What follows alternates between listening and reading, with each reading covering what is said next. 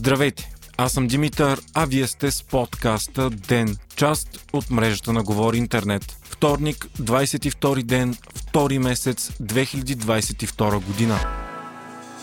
Напрежението в Украйна достигна връхна точка, след като снощи руският президент Владимир Путин призна независимостта на Донецката и Луганската народни републики. Части от двете области на Украйна са отцепени от сепаратисти още през 2014 година. Там живеят много руснаци и фактически през цялото време сепаратистите бяха подкрепени военно и икономически от Русия, но не бяха признати. Решението на Путин е от огромно значение, тъй като практически той анексира част от Украйна за втори път след Крим преди 8 години. Веднага след обявяването на решението бе изпратена и руска войска на място, която по думи на Кремъл била миротворческа. Още по-притеснителен обаче бе начинът, по който се случи всичко това.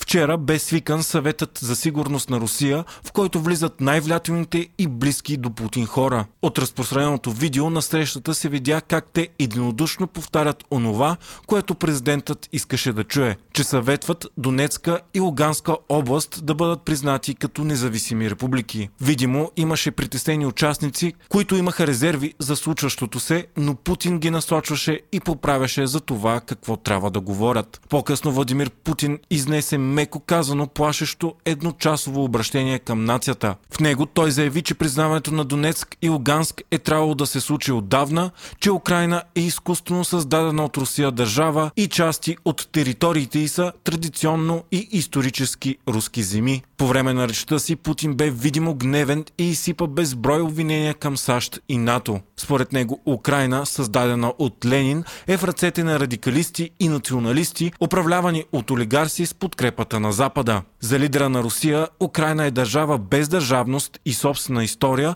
която извършва геноцид срещу хората в Луганск и Донецк. Путин обърна много голямо внимание на историята и даде ясно да се разбере, че не е доволен от текущото разпределение на силите в света и има много по-големи амбиции за Русия. Западни коментатори, политици и анализатори заявиха, че са стреснати от думите и действията на руския президент, който действа авторитарно и диктаторски. Все по-често се чуват сравнения с Сталин и Хитлер, като се правят и множество паралели с текущите събития и началото на Втората световна война. Решението на Путин да признае двете сепаратистки области слага край на минските мирни споразумения, за които Москва така или иначе твърди, че Украйна не спазва. Те бяха сключени след дълги преговори между сепаратистите и Киев с посредничеството на Русия, Франция, Германия и Беларус. Донецк и Луганск са двете най-източни области на Украйна, граничат с Русия и винаги са били русофилски настроени със значително рускоговорящо население. Напомняме, че през 2014 година в Украйна се състояха най-кървавите и големи протести в новата история на страната заради отказа на тогавашното правителство да продължи преговорите за присъединяване към Европейския съюз. Това доведе до много ожесточени сблъсъци между протестиращите и силите за сигурност и в крайна сметка доведе до падането на тогавашния президент Виктор Янукович. Той бе известен като поддръжник на традиционната украинска политика за тесни и зависими отношения с Русия. Смяната на властта доведе и до промяна на политиката на Киев, насочена към Запад с основни цели присъединяване към ЕСА и НАТО. Именно внезапното спиране на руското влияние в Украйна доведе до гнева на Путин, който анексира Крим. Тогава започна и гражданската война в Донецк и Луганск, където русофилските сепаратисти отказаха да признаят новата власт в Украйна и обявиха, че се отделят. От своя страна Киев отказа да приеме това и изпрати редовна войска за потушаване на бунта. В крайна сметка се стигна до същинска война, която доведе до над 14 000 убити, десетки хиляди ранени и стотици хиляди бежанци. Същинската война приключи именно през 2015 с споразуменията за мир в столицата на Беларус Минск, макар частични боеве и обстрели да не са спирали и до днес. В крайна сметка, Украйна успя да върне и контролира значителна част от двете области, а сепаратистите не бяха признати от нито една държава. До вчера, когато Путин пренаписа историята. Решението на Путин потвърди всички опасения на Запада, че Русия ще влезе в Украйна под претекст, че местното население е репресирано и се нуждае от защита. Последните дни сепаратистите от Донецк и Луганск обявиха, че са подложени на силен обстрел от страна на украинските военни. Нещо, което Киев напълно отрича и в което няма каквато и да е била логика, докато страната е буквално обкръжена от една от най-силните армии в света. Международната общност осъди остро решението на Владимир Путин да признае двете украински области за независими държави. НАТО, Европейския съюз, Съвета на Европа, ООН и множество други организации определиха решението като грубо погазване на международното право. Решението бе осъдено от САЩ, Великобритания, Германия, Франция, Австрия, Австралия, Канада, Япония, България и десетки други. Дори Турция, поддържаща топли връзки с Русия, обяви случващото се за неприемливо. Китай, близък съюзник на Русия, не изрази осъдителна позиция, но призова за сдържаност и избягване на действия, които могат да подхранят напрежението. Украинският президент Володимир Зеленски обяви, че страната ще защитава териториалната си цялост. Той обаче продължава да вярва, че няма да има голяма ескалация и война, но Украйна се нуждае от помощ от Запада под формата на санкции срещу Москва. Украйна обмисля и да прекъсне всякакви дипломатически отношения с Русия. Скоро след новината за решението на Путин, българският премиер Кирил Петков написа в Твитър, че България осъжда това действие и подкрепя териториалната цялост на Украйна. Тази сутрин президентът Румен Радев обяви, че решението на руския президент обрича на провал усилията за деескалация на конфликта в Украйна и че случващото се е нарушение на международното право с военни средства.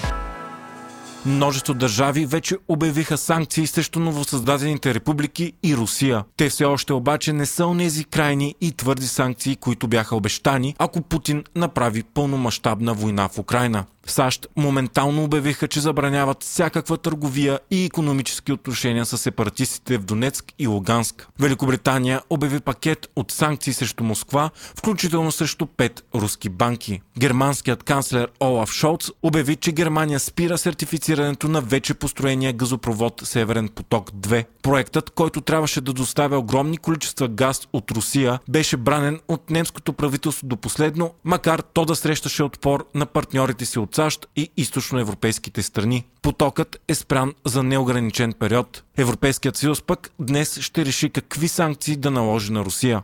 Междувременно, решението на Путин доведе до срив на рублата. Само за една вечер тя се обезцени с 11% и вече 80 рубли се търгуват за $1. Най-ниското равнище от ноември 2020 година насам. Сринаха се и акциите на множество руски корпорации. Заради кризата цените на петрола се доближиха до $100 за барел, което е най-високото ниво от 7 години насам. Цените на газта пък скочиха с 10%.